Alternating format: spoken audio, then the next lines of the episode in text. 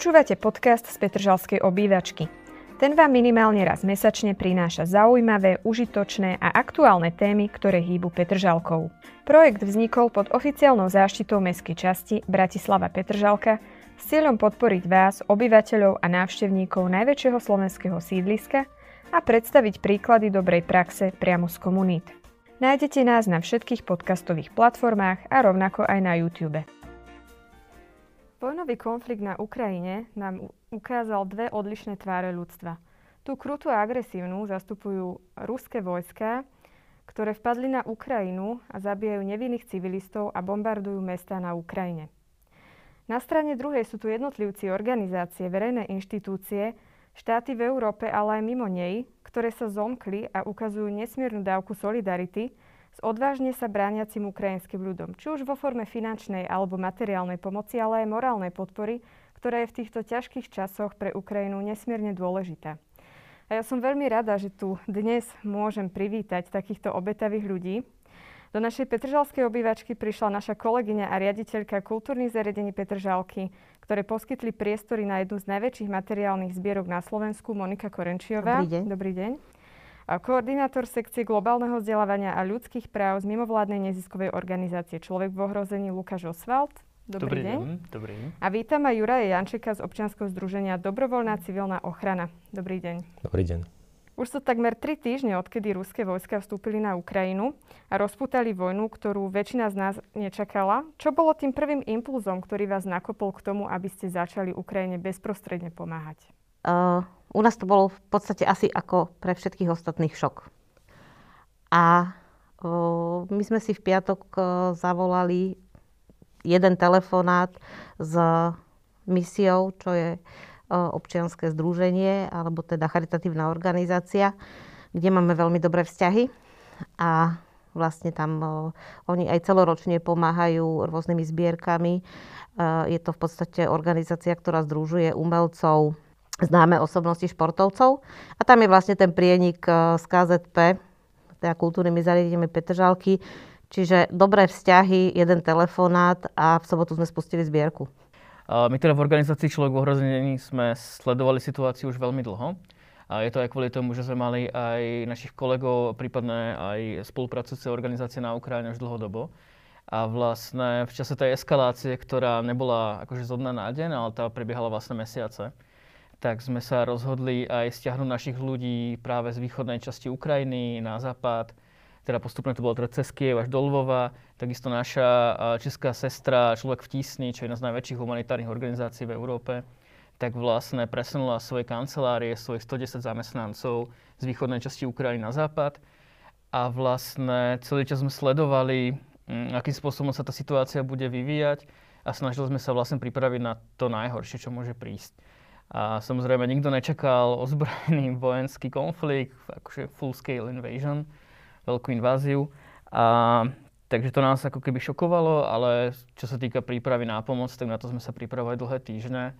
Že od toho sme vlastne ako profesionálna organizácia a stavaní, že máme humanitárnych pracovníkov, ľudí, ktorí sa tomu venujú, vzdelávajú sa v tom a tak ďalej. Takže dlhodobo sme sa pripravovali.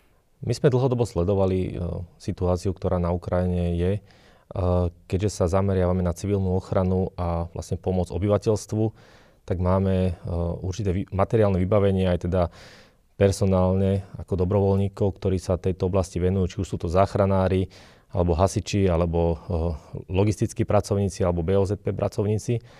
Takže snažili sme sa pripravovať na to, čo nás čaká. Samozrejme tým, že vo štvrtok to vypuklo, tak sme sa zameriavali na to, ako môžeme okamžite zareagovať. Takže vlastne hneď štvrtok, piatok sme zbierali uh, veci uh, spolupráci napríklad s Trnavskou arcidiecnou charitou, sem veci, ktoré budú potrebné. Uh, sme vyzbierali a vlastne v sobotu ráno sme s jedným vlastne osobným autom a veľkým prívesným vozíkom odviezli túto pomoc prioritne teda do, uh, pre Červený kríž v Ubli a teda naši členovia keďže máme pobočku v Michalovciach, už od začiatku konfliktu pôsobia na hraniciach. Zabezpečovali tam súvislosti a súčinnosti s krizovým štábom, aké pomocné činnosti, napríklad koordinácia dobrovoľníkov, dovoz materiálnej pomoci, prerozdeľovanie pomoci medzi utečencov. Takže toto je vlastne naša činnosť za, t- za tieto ostatné dva týždne. Pán Osval, človek v ohrození funguje už od roku 1999. Ak sa nemýlim, tak e, pôsobila táto organizácia na Ukrajine už aj pred vypuknutím vojny. V čom spočívala vaša pomoc pre Ukrajinu a v čom spočíva teraz? Áno, fungujeme vlastne od roku 1999, kedy sme boli ako takou reakciou občianskej spoločnosti na konflikt na Balkáne, a kde vlastne skupina novinárov a ľudí okolo Andreja Bána a išli sledovať a pokrývať vlastne spravodajské to, čo sa tam deje a zistili, že iba nestačí prinášať informácie a príbehy, ale treba vlastne aj pomôcť. A od tej doby sme sa vlastne rozvinuli do organizácie, ktorá sa venuje nielen humanitárnej pomoci, ale aj rozvojovej spolupráci a vzdelávaniu a tak ďalej. S tým, že vlastne ten náš program Ukrajina sa venoval mnohým činnostiam, o to, že sme opravovali vodovody, dávali vodu do škôl, nemocníc, pôrodníc a tak ďalej a pracovali sme tam vlastne so staršími ľuďmi, aby mohli prežiť vlastne zimu, pretože častokrát tí ľudia, ktorí žijú na, na vojnovej línii, a tak vlastne tam zostali starší ľudia, všetci mladší odišli, takže tým pádom vlastne tam neboli žiadne služby, nebola tam vlastne podpora pre nich. Tak sme vlastne budovali aj sociálnych pracovníkov, ktorí týmto ľuďom robili nákupy, spoločnosť a tak ďalej. A samozrejme veľa ďalších aktivít, ktoré sa týkali vzdelávania a tréningu, aby mladí ľudia mohli vlastne pracovať ale aj zabezpečenie nejakých základných potrieb až po, teda po tú vodu a sanitáciu a tak ďalej. Hľadáte do svojich radov dobrovoľníkov a ako sa s ním môže v prípade záujmu človek stať? Uh-huh. A jasné, dobrovoľníci sú potrební. My sme vlastne od prvého dňa nahodili taký dobrovoľnícky formulár na našej web stránke. Teraz je tento formulár zdieľaný aj s takou veľkou iniciatívou Kto pomôže Ukrajine. A aktuálne tam je cez 5000 ľudí prihlásených, takže ten záujem bol fakt obrovský a stále je.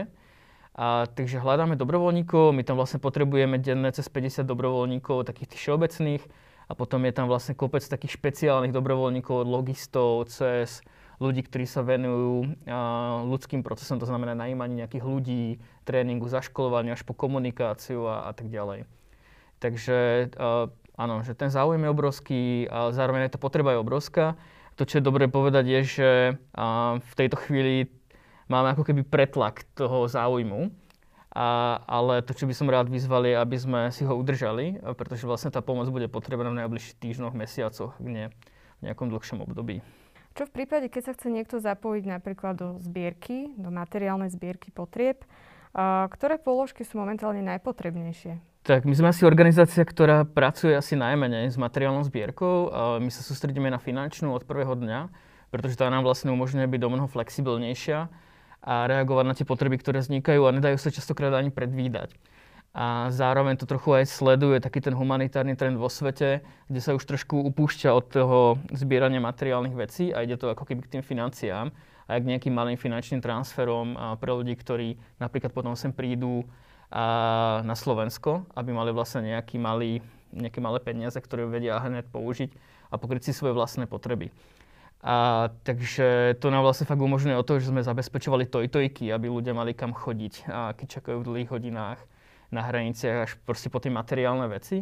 A zároveň, čo sa týka materiálnej pomoci, tak nám sa veľmi dobre spolupracuje s firmami, ktoré opäť bezprecedentné vlastne sa zapájali, takže my, ak máme sklady v Umennom, tak nám stačí vlastne povedať v nejakej miere, že čo potrebujeme v tejto chvíli a oni nám to vedia zabezpečiť alebo nie, ale väčšinu teda vedia. A vlastne Stále na našej web stránke je taký informačný materiál, kde je možné sa dohľadať, že čo je aktuálne potrebné. Lebo tie situácie sa menia.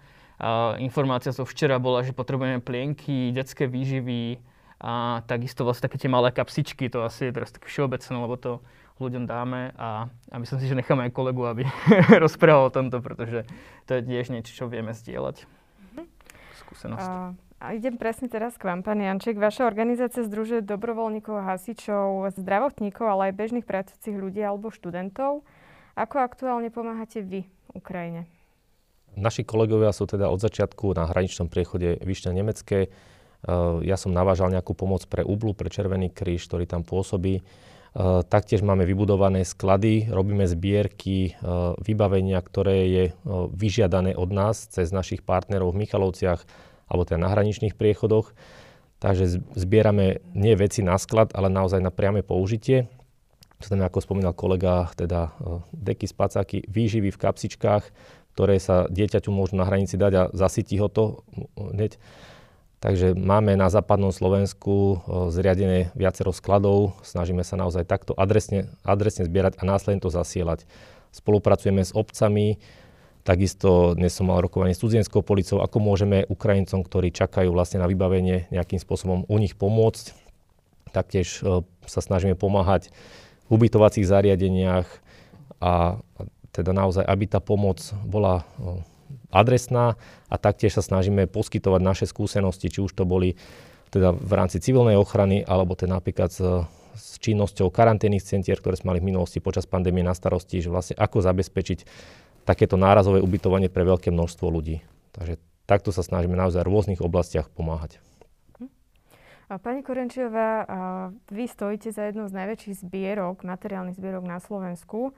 Um, odkedy a kde prebieha táto zbierka? Treba si uvedomiť, že sme v Petržalke. Petržalka je tretie najväčšie mesto na Slovensku. Ja hovorím, že Petržalka so svojimi skoro 120 tisíc obyvateľmi je skutočne samostatné mesto. Čiže strašne veľa obyvateľov, ktorí sa naozaj úplne príkladným spôsobom prvý víkend a neustále o, v podstate ako keby vyhecovali, nechcem to, asi to nie je to správne slovo, ale o, zapojili do zbierky. A keďže kultúrne zariadenia Petržalka majú tri kultúrne domy, z toho jeden veľký dom kultúry Zrkadlový haj, tak tam sme vlastne vyčlenili priestor a ten sa nám naplnil. A stále naplňa a stále prichádzajú auta, odchádzajú. My sa tu takisto snažíme koordinovať, čiže uh, snažíme sa uh, cieľene tie zbierky posielať, aby to naozaj nebolo také, že niekde to príde na hranice, nemá kto to vyložiť za celou misiou stojí pani Kozolová, ktorá má bohaté skúsenosti aj s utečencami na hraniciach so Sýriou, čiže ona bola prvá, ktorá povedala, že uh, nedá sa to robiť nejakým hurá systémom, ako keď všetci chceme pomáhať, ale že teda musí, musí to niekto koordinovať, musí to niekde prísť. Uh, takže sa snažíme vlastne robiť toto, aby sa to dostalo tam, kde to treba. A čo sa vám podarilo doteraz vyzbierať a kam putovali tieto vyzbierané veci? Tak ako kolegovia hovorili od Starého mesta, od, e, v Košiciach, keď vyšla na Facebooku výzva cez e, Vyšné Nemecké, Úblu, dokonca sa niektoré kamiony dostali až za hranice, čo bolo veľmi dôležité. Uh, dostali sa do utečeneckého táboru. Ja ani neviem všetky tie mena a tie názvy, pretože to je také obrovské množstvo. Niekto sa ma pýtal, viete to, uh, povedať v číslach, hej, ale ja si myslím, že čísla vôbec teraz nie sú podstatné. Podstatné je to, aby sa to čo najrychlejšie dostalo tam, kde treba, aby sme vedeli tým ľuďom pomôcť, pretože je to vôbec strašné, čo sa deje. A keby ste mali obyvateľov usmerniť, čo majú nosiť do zbierky a čo už nie, tak čo by to bolo? Ja si myslím, tak ako kolega povedal, každý deň, nie že by sa to každý deň menilo, ale my sa to snažíme s mestskou časťou koordinovať a na stránke Petržalky vlastne doplňame tie veci, ktoré treba ale tak, ako ste hovorili, detské plienky, detské výživy, veľká, veľká, veľký dopyt je samozrejme po liekoch, ale to je taká špeciálna kategória, ktorú tiež síce my zbierame, ale potom veľmi cieľene, veľmi sa to umiestňuje tam, kde to naozaj treba. Veci na front, mužské, predovšetkým, deky, postele, lehatka. Tej pomoci naozaj treba asi tak široko spektrálne a snažíme sa to teda usmerňovať. A čo sme urobili, podľa mňa to bol celkom fajn nápad, že začínali chodiť Ukrajinci, ktorí sa ubytovávajú či už v Bratislave alebo aj v Petržalke v mestskej časti a aby sa teda nemuseli hrabať v tých veciach, lebo to sú proste obrovské množstva. Tak sme otvorili taký, nazývame to obchodík, ale nie je to obchodík, proste tí ľudia tam prídu, vyberú si, čo potrebujú, nikto na nich nepozerá, lebo naozaj ten prvý pocit boli taký, že tí ľudia prišli, pozerali, nevedeli, môžu, nemôžu, koľko si môžu zobrať, akože necítili sa proste dobre a v tom našom obchodíku teda si to môžu vyskúšať, môžu tam stráviť časť, sú tam dobrovoľníci Ukrajinci, Ukrajinky teda, ktoré sú tam od prvého dňa, čiže orientujú sa aj v priestore, vedia dohľadať, keď potrebujú niečo, donesú im to a začína sa nám to preklapať. Akože síce ľudia stále nosia, ale stále viacej ľudí prichádza vlastne pre tú konkrétnu pomoc.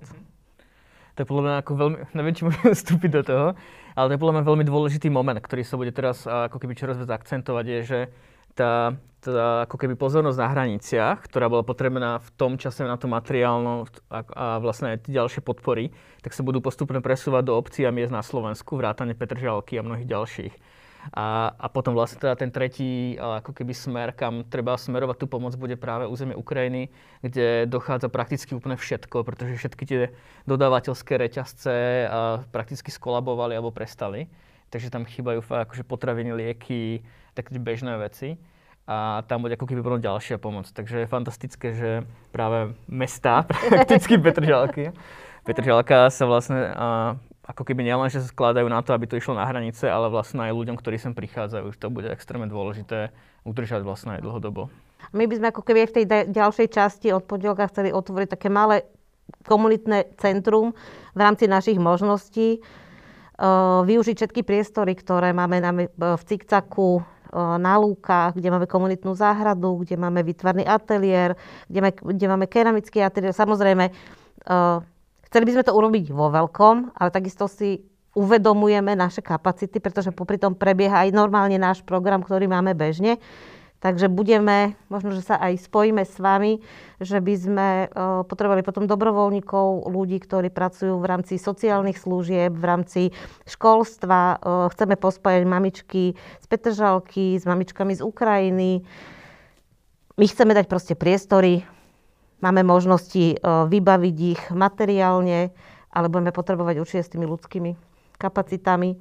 A plus by sme možno vedeli zriadiť v rámci uh, zrkadlového hája, keďže uh, aj tí Ukrajinci si viac dôverujú medzi sebou a si posielajú tie informácie cez, tie, cez uh, telefón. Uh, a oni najlepšie vedia sa medzi sebou dorozumieť, že možno, že vytvoriť taký kontaktný bod prvý, kde dostanú základné informácie, pretože stretávame ľudí, ktorí vôbec nevedia, kam majú ísť, nevedia, čo majú robiť, nevedia, kde sa majú spýtať a sú to normálne ľudia, ktorých e, bežne stretávame na ulici.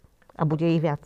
Táto pomoc bude určite treba, dlhodo, bude treba dlhodobo poskytovať. Naozaj toto musíme obyvateľov aj upozorniť, teda, že aby naozaj si šetrili sily a rozložili si ich v čase.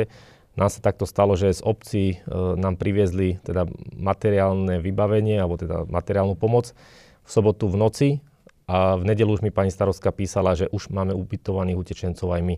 To znamená, že e, neposielame už všetko na, na východné hranice, ale snažíme sa cieľene, keď nás požiadajú v rámci našich skladov, že potrebujú pre rodinu, ktorá práve prišla a nemá nič, pri, priviezli ich v noci, že nejaké plienky a vlhčené utierky a nejaké základné potraviny, tak aby im to bolo vlastne z toho skladu vydané a mohli hneď v tom momente vlastne nejakú pomoc získať. Takže nie je to len pomoc e, na hranicu, ale naozaj už máme utečencov aj v našich e, domovoch alebo teda v našom okolí a musíme im pomáhať dlhodobo. Otázka na všetkých, keby ste mali, alebo teda hlavne na vás dvoch páni, keby ste mali zhodnotiť situáciu na hraniciach, je situácia momentálne pokojnejšia, ako bola na začiatku, alebo naopak ľudí prichádza stále viac a zhoršuje sa? Na začiatku vlastne nebolo to organizované, aj tá pomoc zo strany či už štátu alebo teda dobrovoľníkov. E, v súčasnosti môžeme skonštatovať, že teda je to lepšie, pretože už sú nasadené aj profesionálne zložky, ktoré dokážu pomáhať lepšie, majú teda viacej ľudí. Takže určite je to v tomto momente lepšie, ako to bolo v tých prvých dňoch na začiatku. Hm. Ja teda si pridám to, že, že prečo je to vlastne dôležité pochopiť. A to je to, že keď sa bavíme o tom, že kto ide pomáhať na nejakú situáciu, ktorá prekvapí, tak vlastne prví sú práve jednotlivci, ktorí sadnú do auta a niekde sa odvezú a idú tam. A potom tam prichádzajú rôzne ďalšie organizácie, štátne zložky a tak ďalej. A v zásade potom tam máme strašne veľa aktérov, ktorí sú v rôznej miere organizovaní, veľa jednotlivcov a tak ďalej a vlastne a nikto tam nemá nejakú konkrétnu autoritu, aby vlastne to nejakým spôsobom celé koordinoval. A ak áno, tak sa to ešte mení. A teraz je to ako keby čoraz stabilizovanejšie, a, takže to znamená, že aj ten, ten nápor ľudí, ktorí na, te, na tie hranice ako keby sa zvyšuje oproti tým prvým dňom, že vlastne v tých prvých troch dňoch, myslím, prišlo nejakých 35 tisíc, teraz ich máme 167, myslím, za včera. A, takže ako keby bolo aj viac. A, ale zároveň tá pomoc je čoraz stabilnejšia, tie miesta, tie hraničné prechody a tie územia za tým a zároveň aj obcie okolo, tak sú vlastne čoraz lepšie na to pripravené, pretože už sa dali dokopy, zmobilizovalo sa práve akože občianskej spoločnosti cez profesionálne zložky a tak ďalej. a vlastne vytvorili tam také tie zázemia, kde, kde sú jasné informácie, jasným spôsobom, kadiaľ by mali chodiť ľudia, a kde čo dostanú a tak ďalej. Akože stále to ešte nie je dokonalé, ale, ale ako lepší sa to, presne, že ten trend je v zásade dobrý a to by vlastne malo umožniť aj to, že keď príde viac ľudí, a, tak by vlastne mali aj nejakým lepším spôsobom vlastne vedieť tých ľudí navigovať kam, čo, aké informácie konkrétne komu, akým spôsobom rozdielovať tých ľudí na hraniciach, pretože väčšina ľudí stále ide na západ a nezostáva na Slovensku. Potom sú takí ľudia, ktorí sa nevedia rozhodnúť a je to úplne v poriadku. A tam je ako keby veľmi dôležité povedať, že tí ľudia sú vysoko traumatizovaní, častokrát nespia niekoľko nocí, utekajú z vojnových konfliktov, z bombardovania a keď prejdú tú hranicu, tak vlastne z nich všetko opadne. A vtedy, keď sa ich my začneme spýta, pýtať, že kam čo, chcete požiadať o azyl, chcete požiadať o ochranu, chcete ísť ďalej, tak oni vlastne nevedia. A je to úplne normálne, lebo sú ešte stále v šoku. A práve preto oni potrebujú nejaký čas na to, aby sa ako keby zastabilizovali, aby sa vlastne dostali do tej novej situácii a potom môžu už premýšľať, čo ďalej bude teraz s mojim životom, s mojou rodinou a tak ďalej. Takže toto je asi tiež strašne dôležité zohľadniť. A hlavne si treba uvedomiť, že je tam strašne veľa žien a detí. A keď si tak spomeniete pred tými dvomi týždňami, keď uh, stali na tých hraniciach, v podstate tá prvá vlna utekala ako keby komplet rodiny. A zrazu bolo vy, uh, vyhlásené stáne právo, dobre to hovorím?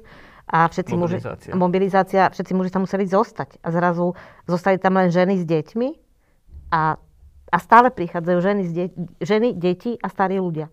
A to a sú ľudia, a ktorí vlastne nechali niekoho na tej Ukrajine a ich prvé myšlienky sú, oni naozaj sú stále prilepení na tých telefónoch.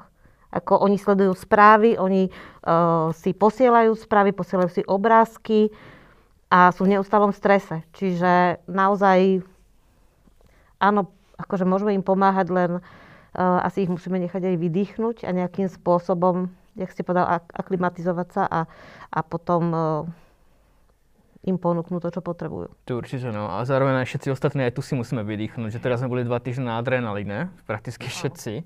Ale teraz tá ťarcha začína dopadať, že už to není otázka dňo, jedného dňa, dvoch, troch, ale že fakt to bude otázka týždňov, mesiacov a že nedá sa týmto tempom fungovať vlastne dlhodobo. Takže to je vlastne nielen ako keby pre ľudí, ktorí utekajú, ale aj pre ľuďom, ktorí pomáhajú ľuďom, ktorí vlastne len čítajú správy, lebo akože to je neuveriteľne ťaživé, že predpokladám, že každý z nás si tu poplakal behom dvoch týždňov. Ono ťažké je napríklad aj to, že vlastne tí dobrovoľníci pôsobia v prostredí na hraniciach, kde vlastne není vybudované nejaké budovy, ktoré by slúžili pre tých dobrovoľníkov, pre tých utečencov, že všetko je tam, uh, vlastne to, čo sa vybudovalo, je na holej lúke. Takže nie je tam elektrina natiahnutá, nie je tam vlastne záchody, nie je tam vlastne nič také, čo by vlastne uľahčilo, alebo teda zo začiatku nebolo nič, čo by uľahčilo tú prácu aj tým dobrovoľníkom, aj tým utečencom. Mm. No celá Takže situácia to, si neprospieva aj toto počasie, mrazy, zimné hej, obdobie. To znamená, toto bolo všetko tam treba vybudovať niekým, aby sa mohlo pomáhať. Je, lebo ak tam dobrovoľník príde, tak vlastne potom musí ísť niekde prespať. Hej, či už prespí v aute, alebo musí mať nejaké zázemie. A to isté potrebuje ten utečenec, že potrebuje tú strechu nad hlavou a tie prvé dni vlastne nemali tam nejaké ani stany, ani nič. To znamená, to bolo pre nich ťaživé aj to počasie, ako spomínate, že boli tam naozaj na vetre, na, na zime a je to o to ťaživejšie, že sú to naozaj ženy a deti. A, a keď si uvedomíme, že tá situácia, by sme sa nemohli ocitnúť aj my, tak je to o to ťaživejšie. Takže preto sa snažíme pomáhať, pretože očakávame možno, že ak by sme sa my ocitli v takej situácii, že takisto nám možno pomôžu iné štáty alebo iní dobrovoľníci. Sú potrební na hraniciach aj tlmočníci? Samozrejme. Bez toho sa nedá fungovať. Všade. A v prípade, že by mali záujem, môžu sa obrátiť aj na vás, na vašu organizáciu? Určite. Akože podľa mňa tlmočníci, alebo ľudia, ktorí hovoria po ukrajinsky, ale aj rusky, sú extrémne dôležití teraz naprieč celým Slovenskom a vrátane teda hraničných prechodov. Čiže to je neuveriteľná potreba, ktorú, ktorú máme. My máme o to väčšiu výhodu, že v našej organizácii priamo teda náš člen je Ukrajinec, Takže takisto komunikuje s tou stranou alebo teda s tými utečencami, takisto keď sa preváža niečo za hranice, tak už on priamo dohodne, že odpada tam tá jazyková bariéra, aby sme vedeli niečo vykomunikovať. Takže toto nám veľmi uľahčuje prácu. Práve tá jeho tlmočnícka práca a to, že o to viac je nasadený, keďže sa jedná o jeho krajanov alebo teda o jeho rodných ľudí.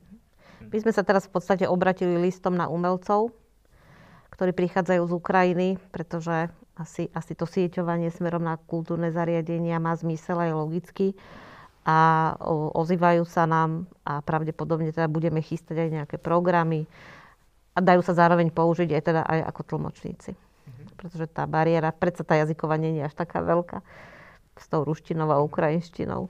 Možno ukrajinštinou viacej, ale s ruštinou ako niektorí ešte máme skúsenosti zo školy, aj keď jo. aké také. A podľa mňa ukrajinsky sa dá Ale jasné, rukami, a... nohami. No. Ako, keď treba pomáhať, tak ja si mm-hmm. myslím, že tí ľudia uh, si vedia povedať. Áno. Ale zároveň to, čo som chcel povedať ešte k tlmočníkom, je, že to nemá len ten jazykový rozmer, ale že to má aj taký ten emočný v tej miere podpory, že keď vy idete do druhej krajiny, kde ste pravdepodobne nikdy neboli a očakávate tam vlastne ľudí, ktorých nebudete ani rozumieť a zrazu príde niekto, kto rozpráva vašou rečou, tak predsa len vás to tak akože neúplne poteší, ale vnímate to veľmi pozitívne, že, že takéto niečo sa vám vlastne dostane. Tu som, tu som napríklad počas cesty sem uh, som komunikoval s jednou profesorkou z univerzity, že vlastne čo majú ukrajinských študentov, aby vlastne ich nejakým spôsobom delegovali a, a teda poskytli práve na takéto tlmočnícke služby, alebo práve na to, ako kolega spomenul, že je to také, taká psychická opora, to, že počujem svoj rodný jazyk, a dôverujem tomu človeku, ktorý mi ide pomôcť. Predsa my sme pre nich stále jazyková bariéra, aj keď si teda rozumieme, ale toto je presne ten, ten faktor, ktorý dokáže pomôcť tomu človeku, že počujem svoju rodnú reč a, a dokážem zabezpečiť tým pádom viacej veci, lebo aj ten Ukrajinec mi pomôže, ktorý už je v tom meste zabývaný niekoľko rokov, či už je to pár mesiacov alebo niekoľko rokov. A toto je pre nich veľká sprúha. Mm-hmm. To bez pochyb, ale zároveň oni tiež čelia neuveriteľnému tlaku, že my sme tiež práve v kontakte s ľuďmi z univerzít, z rôznych ďalších ľudí z, z ukrajinskej komunity. A oni práve tiež prežívajú tú situáciu extrémne ťaživo, že oni majú stále tých ľudí, rodiny a tak ďalej na druhej strane. A, a akože snažia sa robiť čo len, čo len môžu, čo je v ich silách, ale tiež je ako keby dobre zvážovať, že kde ich vlastne použiť, kde budú najlepšie užitoční. Lebo akože tiež si neviem predstaviť, že, že ja som niekde v zahraničí, zatiaľ čo moju krajinu začnú bombardovať a že by som robil všetko pre to, čo, čo by som mohol a to práve aj tí ľudia robia v tejto chvíli, že, že to je fakt dobre vidieť. Ja som mal taký konkrétny zážitok, asi minulý týždeň prišli dvaja, poviem, že starší v mojom veku, manželia.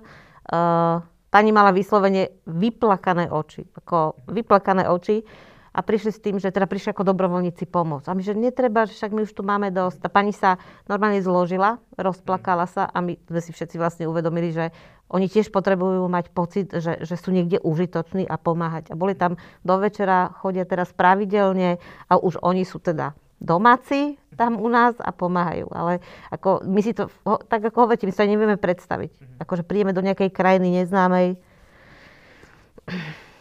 je to určite náročné aj po tej psychickej stránke. Aj.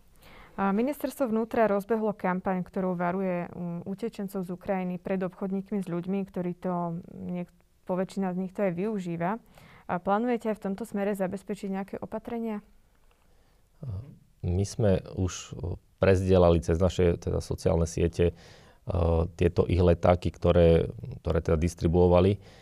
Takže aj v spolupráci teda s políciou, keďže napríklad aj policajti sa vyzbierali a cez nás vlastne sme, teda my sme im zabezpečili doplnené dodávky materiálu na hraničný priechod Ubla, takže my napríklad spolupracujeme s policiou a snažíme sa informovať aj tých utečencov o takýchto problémoch, ktoré môžu nastávať, pretože uh, teda nepoznajú reč a je tam veľké riziko toho, že vlastne nastúpia do auta niekomu, kto uh, nemá tie dobré úmysly a môže sa stať vlastne obetou únosu alebo teda obchodovania s ľuďmi. Takže snažíme sa takto informovať. Uh-huh. Ja teda asi nadviažem na to ešte takým tým systémovejším rozmerom a to je to, že nielen o tej informovanosti, ale aj to, akým spôsobom to vlastne prebieha na tých hraniciach. A že vlastne tie prvé dny, ako to už bolo spomenuté, tam prišlo veľa jednotlivcov, o ktorých vlastne nevieme nič a boli tam s tabulkami, že neviem, Bratislava, Trnava, vezmem vás a tak ďalej. A v zásade nikto nemá žiadnu informáciu a nastupovali tam ženy s deťmi a tak ďalej. Práve, a ešte si aj tí mnohí ľudia vyberali.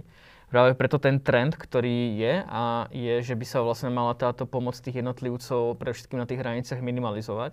A mal by to byť pre všetkým profesionálne štátne zložky a organizované organizácie, alebo profesionálne organizácie, o ktorých vieme vlastne dohľadať, že kto tam kedy bol, sú tam proste jednoducho aj tie také dôkazy, že, že čo ako. Pretože ak máme veľa jednotlivcov v chaotickej situácii, tak je to veľmi ťažké kontrolovať. Práve preto by to malo smerovať k tomu, aby tam čoraz menej ľudí práve týchto jednotlivých prichádzali s autami, že poďte, ja vás naberem niekam. A zároveň to je rozmer, ktorý nie je iba o obchodovaní s ľuďmi, ale aj o nutenej práci. A už sú rôzne typy informácií, a, ktoré hovoria o tom, že mnoho ľudí, ktorí majú napríklad pracovné agentúry, tak tam chodia, dali ubytovanie ľuďom, a pre všetkým ženám a deťom a vydierajú že nemusia pre nich pracovať a inak teraz stratia to ubytovanie. A všetko to teda preveruje policia, tam sa snažíme v čo najväčšej miere vlastne ich informovať, ak máme akékoľvek podozrenie. Pokiaľ viem, tak už bola aj NAKA, aj policajti na hraniciach vyšetrovať podobné prípady a áno, je to, je to veľký problém. A na ľudskom nešťastí sa priživia častokrát ľudia, ktorí a, ktorí v tom vidia vlastne nejaký potenciál ekonomického zisku. A to sa deje v každej, v každej kríze. Dialo sa to aj počas balkánskej krízy, kopec ľudí utekalo. Tam vlastne sa dialo častokrát to, že, že tých ľudí na úteku, že im vzali až posledné peniaze v zásade, že miestni ľudia, ktorí na začiatku pomáhali častokrát, tá, tak sa ako keby stali pasívnejší a prišli tam rôzne organizované skupiny, a, pretože tam vlastne chýbala štátna pomoc a koordinácia tak to nechali vlastne len tak bujnieť a v zásade tých ľudí tam okrádali a doteraz to robia na tej balkánskej ceste. Spomínali ste mm, to obohatenie sa. Možno veľa ľudí, ktorí chcú prispieť finančne do týchto rôznych zbierok, neveria, že kde tie peniaze skončia. Viete si vy nejak odkontrolovať ten kľúč pre rozdeľovania týchto financií, že komu idú a kde nakoniec vlastne končia a či slúžia tomu účelu, ktorému majú? Akože u nás určite na 100% a v človeku v ohrození my to máme všetko vlastne účtovné, zaznamenané, každé jedné peniaze sú zmluvne podchytené, všetko je auditované, takže my vieme vlastne dohľadať každé jedno euro, kam ide. A áno, pretože v zásade my máme iba uh, dve také zdroje naše a to sú ľudia a meno. A nikdy by sme si nedovolili vlastne poškodiť buď práve tých ľudí, ktorí tvoria tú organizáciu, alebo uh, meno, ktoré máme vybudované dlhodobo. Tak ja ďakujem veľmi pekne, že ste si našli čas aj napriek vášmu časovému vyťaženiu a prišli do našej Petržalskej obývačky. Myslím, že za to, čo robíte, všetci vám patrí veľký obdiv a vďaka. Ja nehovorím iba za seba. A prajem vám, aby ste na hraniciach zažívali už len šťastné chvíle, čo najviac úsmevov. A hlavne, myslím, že hovorím za všetkých, že aby táto hrôza čím skôr skončila. A vy, milí diváci a poslucháči, ak chcete pomôcť, môžete kontaktovať aj neziskovú organizáciu Človek v ohrození, občianske združenie Dobrovoľná civilná ochrana a aj naďalej môžete prispieť do materiálnej zbierky Dome kultúry Zrkadlový haj. Zoznam viacerých organizácií je dostupný aj na webovej stránke mestskej časti Petržalka www.petržalka lomeno Ukrajina, kde sa dočítate aj to, ako postupovať v prípade poskytnutia ubytovania, práce, stravy či odvozu pre obyvateľov z Ukrajiny. Ďakujeme, že pomáhate aj vy. Ak sa vám dnešný diel podcastu z Petržalskej obývačky páčil, neváhajte nám dať odber vo vašej obľúbenej podcastovej aplikácii. V mene mestskej časti Bratislava Petržalka vám ďakujeme, že sa zaujímate o veci verejné spolu s nami.